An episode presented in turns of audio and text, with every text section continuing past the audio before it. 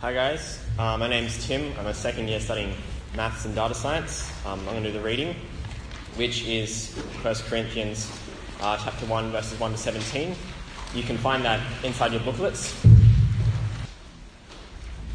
Paul, called to be an apostle of Christ Jesus by the will of God, and our brother Sosthenes. To the church of God in Corinth, to those sanctified in Christ Jesus and called to be his holy people, together with all those everywhere who call on the name of our Lord Jesus Christ, their Lord and ours. Grace and peace to you from God our Father and the Lord Jesus Christ.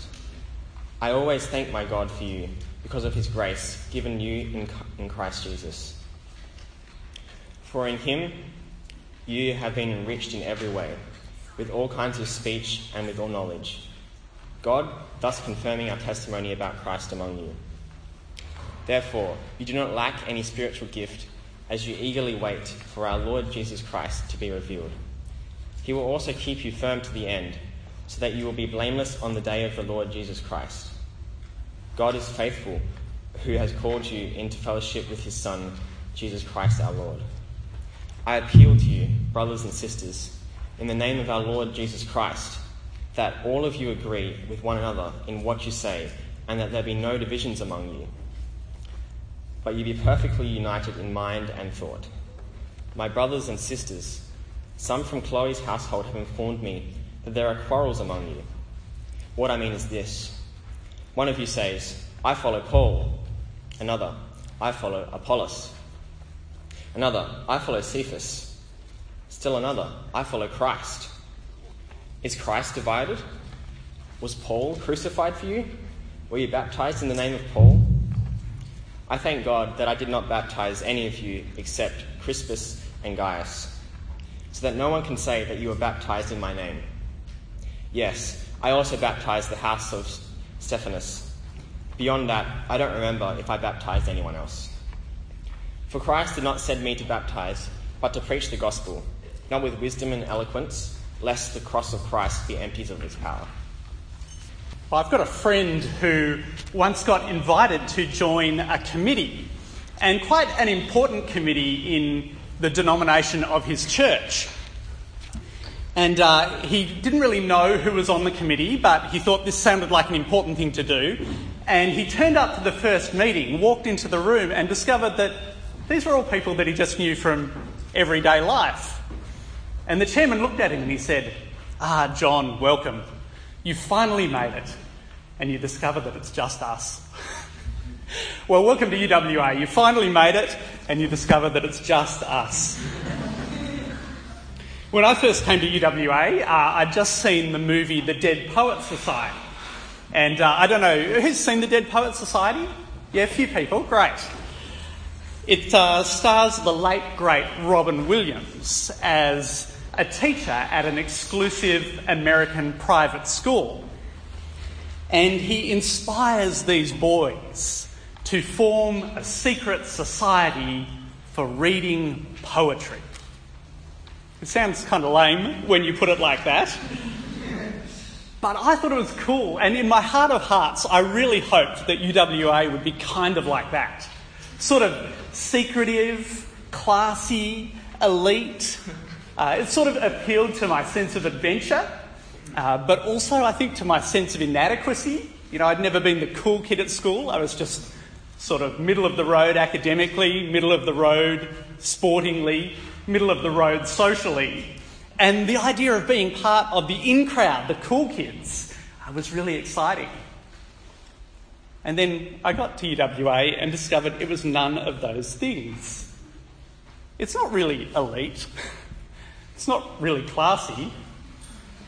And it's not really secret either.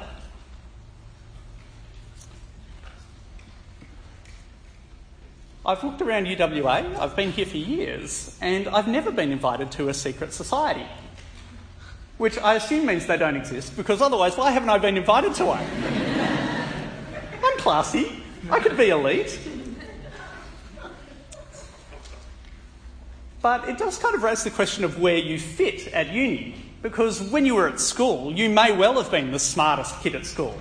You may well have been the sportiest, you may have been the most popular, but you're a big fish in a little pool. And now you get here and you discover you're in the ocean.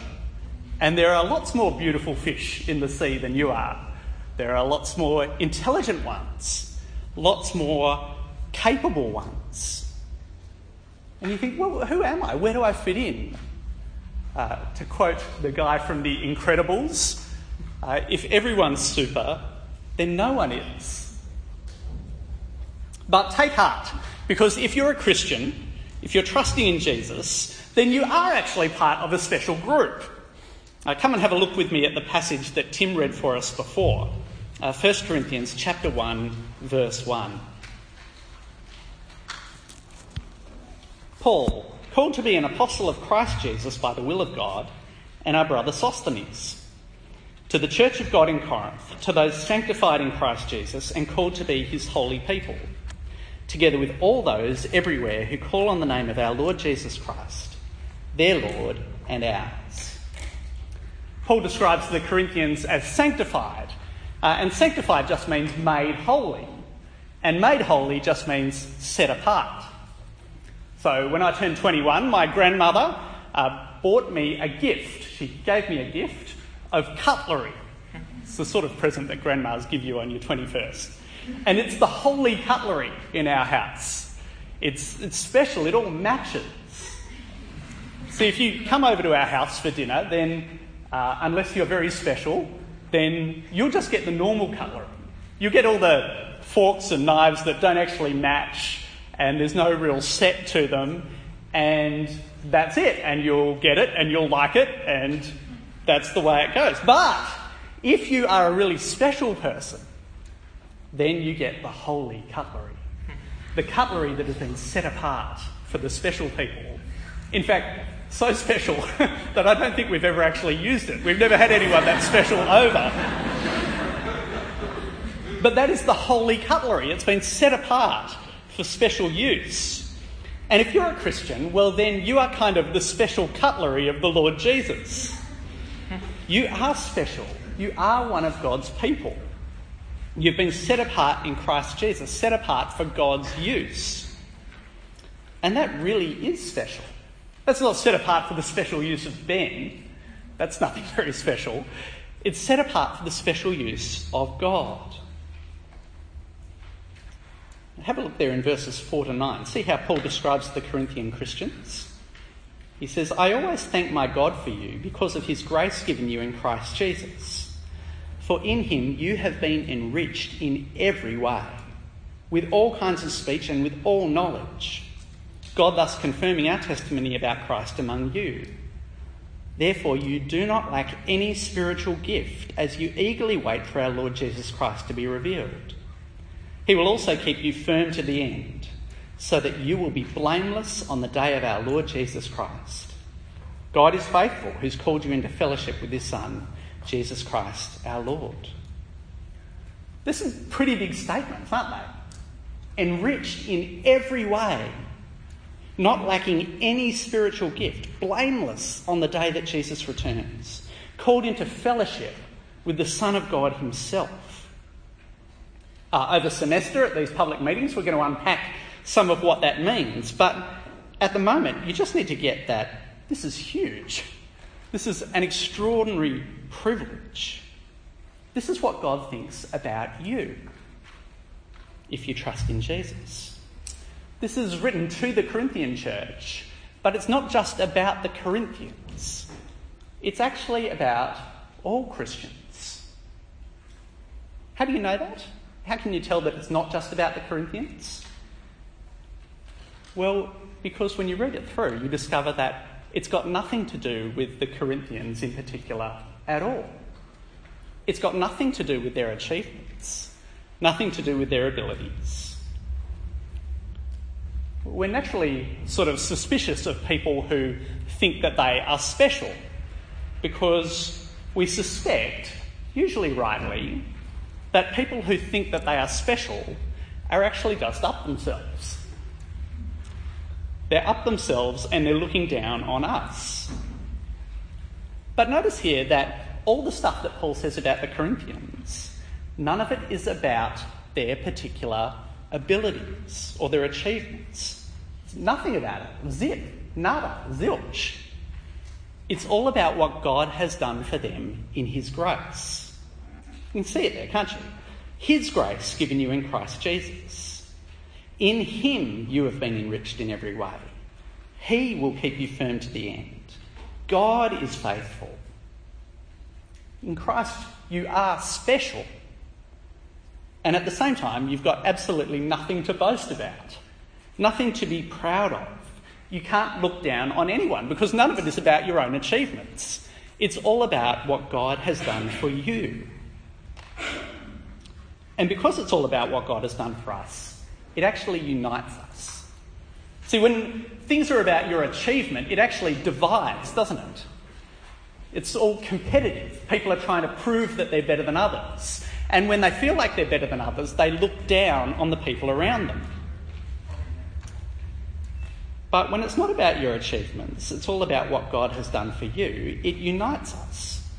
So you look around the room, you see that we've got people here from Australia, from Africa, from North America, South America, Asia, Europe, male and female, with all sorts of different families and all sorts of different backgrounds.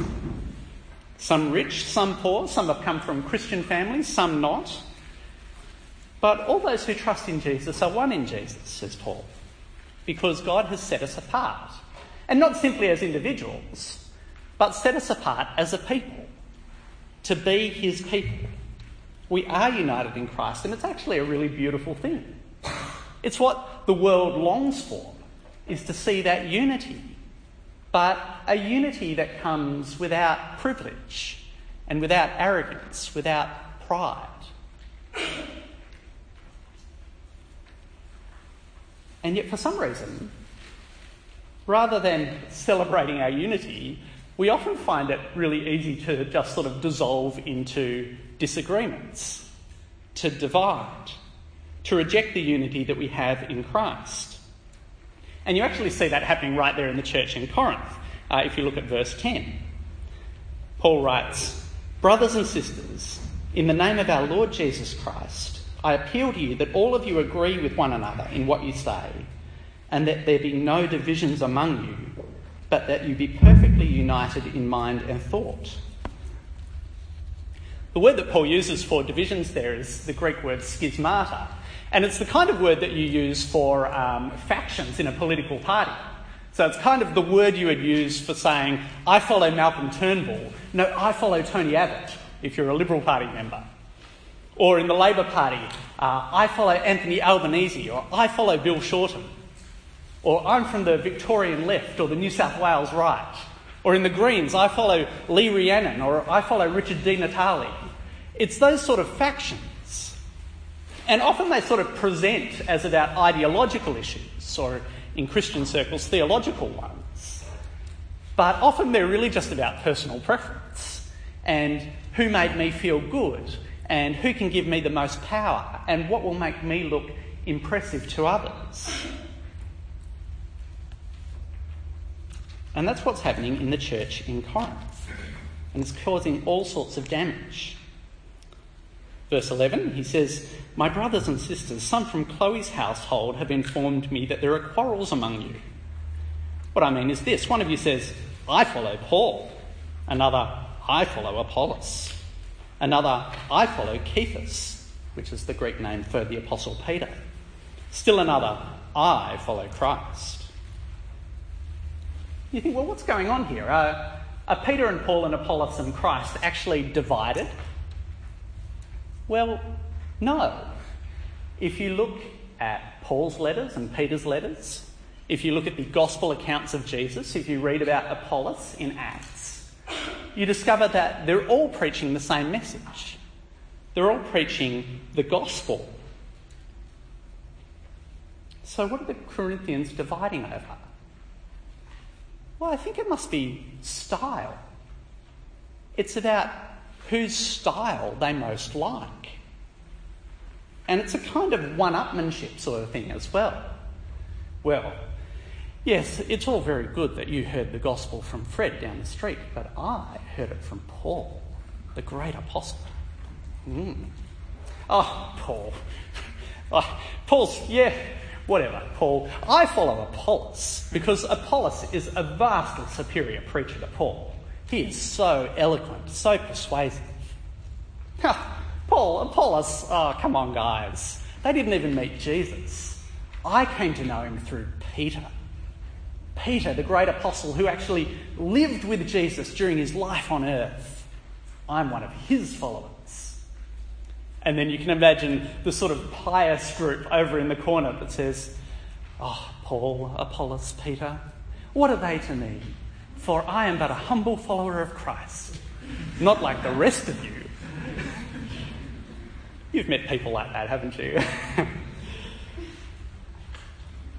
It'd be nice to say that that kind of thing didn't happen today, but of course it totally does. Uh, in fact, it's one of the kind of problems that we have at the Christian Union of people coming from all sorts of different backgrounds, all sorts of uh, different assumptions, expectations, personal preferences. And there's the temptation to divide. I mean, some of you are feeling profoundly uncomfortable right now that we haven't done any singing so far. And you're starting to get the sneaking suspicion. You're looking around for the guitar. Where's the guitar? Is there a keyboard? I'm not. Is, is this even a Christian meeting? Like, are we really doing this? You're feeling a little uncomfortable. And that's perfectly understandable because that's your background. Uh, I hope you do sing at church. It's not that we don't like singing songs of praise, it's just really hard to do it in a lecture theatre in 40 minutes, to get the gear in, to do it well, uh, and to have time for everything else. You're going to discover soon that we're pushed for time just to do the stuff we're already doing. Uh, we want to make it as easy as possible for someone who's not a Christian to actually come in here and not feel totally weirded out by the experience. And we want to send a signal that we're not a replacement church.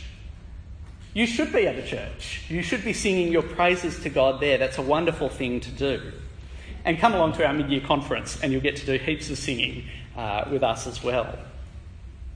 Others of you, uh, perhaps, are feeling quite uncomfortable, perhaps even subconsciously uncomfortable, that here I am talking about God and Jesus and I'm wearing shorts and a t shirt.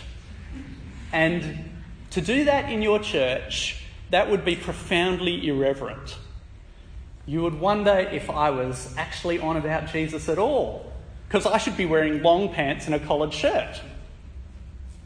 That's the right way to be reverent.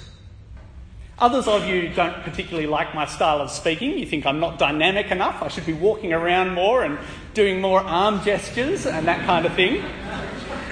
Others of you are thinking, this guy's way too jokey. Why doesn't he be more serious? Others of you won't have liked the way that Hannah prayed. You, should, you might have thought it should have been longer. You think it should have been more sort of spontaneous. Others of you won't have liked the way that Tim read the Bible. Others of you won't like the way that Lewis introduced us and welcomed us today. Others of you are like, what was with the music at the start? Why have we got like rap music going on at the start? you can blame Sarah for that afterwards.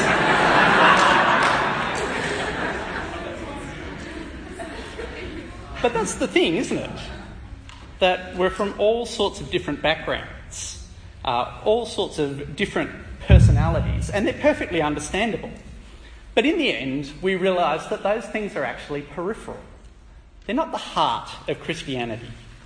And they're not things that ought to divide us because we're united in Christ. You can see what Paul says in verse 13. He says, Is Christ divided? Was Paul crucified for you? Were you baptized in the name of Paul? Uh, and the answer, in case you're wondering, is no, no, and no. Christ is not divided. All who trust in him are united in him. Paul was not crucified for you, Christ was. And it's Christ's name that we're baptized into. It's him we follow, not anyone else, not our particular music leader or our particular pastor or our particular whatever.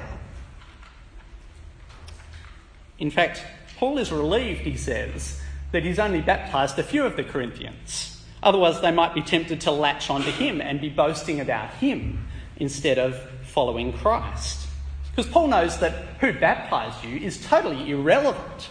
What matters is that you've been baptized into Christ, that you've put your faith in him.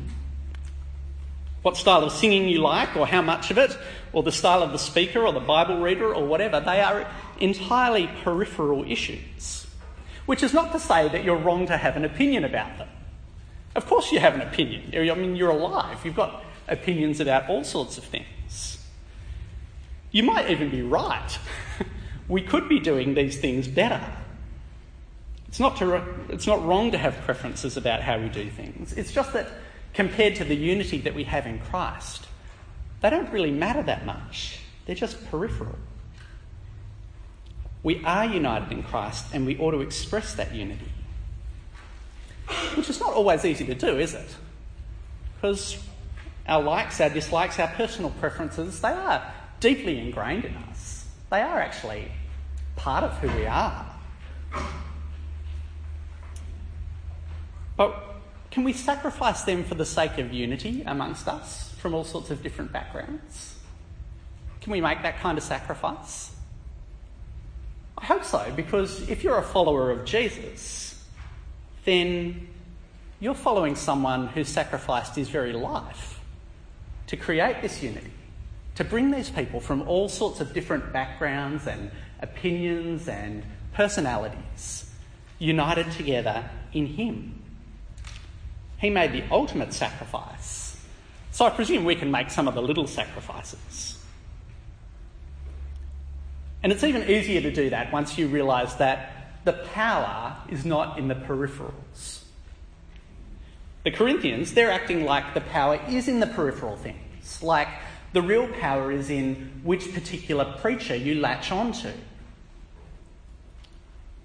But the power is not there. It's not in the style of singing or whether you do it or not. It's not in the style of the speaker. It's not whether the prayers are written out or spontaneous. It's not in the style of the studies in your small group or whether you really click with the people in the group or not. That's not where the power is. Although we often act like it is. But Paul says, no, the power is in the cross of Christ. And it's true when you think about it, isn't it? Because you didn't come to faith in Jesus through the style of something. You came to him through the message of the cross. That's what you put your faith in, isn't it? If you're a Christian. If you're not a Christian, we're glad you're here. It's good to have you among us. But it's the cross of Christ that saved us. And it's the cross of Christ that is the power to save others too. And it's in looking to the cross and shaping our lives in response to it, that God actually changes us by His Spirit to be more like His Son. His Son who gave up everything to unite us in Him. That is actually where the power is. Sounds foolish, and we'll look at it more over the coming weeks, but that is where the power is. It's in the message of the cross. Our personal preferences, the peripherals, are not where the power is. They won't change people.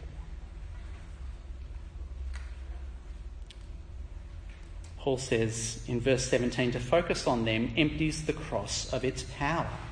To focus on wisdom or eloquence or any of those sort of style things actually draws the focus away from the cross of Christ. We start putting our trust in those other things, those peripheral things. If we can just get the, the lighting right, or the music right, or the, the style of the Bible studies right, then that'll be the power. That'll be the thing that changes people. But it's not. Only the cross is powerful to save. It's kind of incredible when you think about the Corinthian church. This hodgepodge of people, as we look at them over the next few weeks, we're going to discover that they're a weird bunch. They've got some wacky ideas and some serious problems. But here they are in one of the most significant cities in the ancient world, brought together, united in Christ, to reach the people around them, to bring the good news of the gospel to them. It's an extraordinary thing that God would do something like that.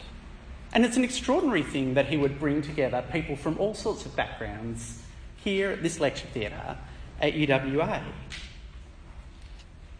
We have the remarkable privilege of being able to work together as God's people on campus, to actually help each other grow in Christ, to hold out the message of the cross to the people around us who are dead and dying apart from Jesus. It's an incredible privilege. But it's not about us being elite or a secret society or something. We're a very public society of God's people united in Christ, working together to call others to come under the lordship of Jesus Christ. I think that's an incredible thing to be able to do. And it's my prayer that we'd be united in doing that this year. Think of the difference that we could make to UWA as a united group of people proclaiming the gospel to the campus around us. That would be an excellent thing. And it's the power of God to save people. You pray with me?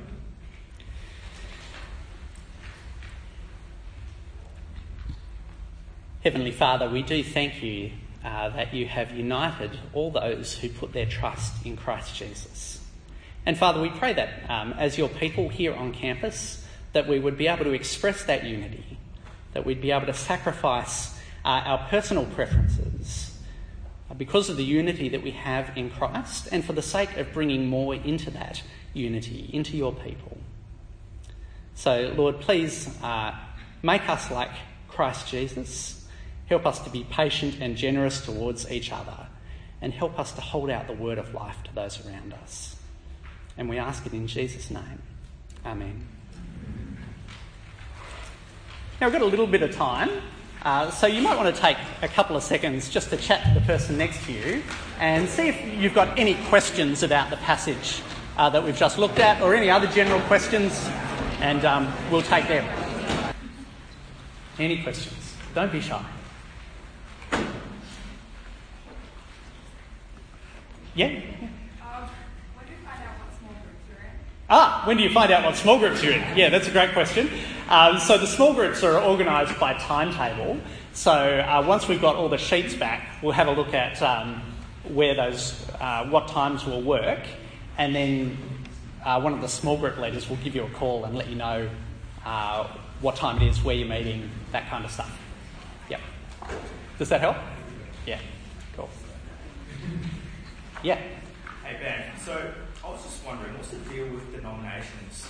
uh, well, what's the deal with denominations? Uh, well, denominations sort of usually come about for historical reasons, um, uh, various different ways of doing things, uh, but they don't necessarily have to be things that divide us.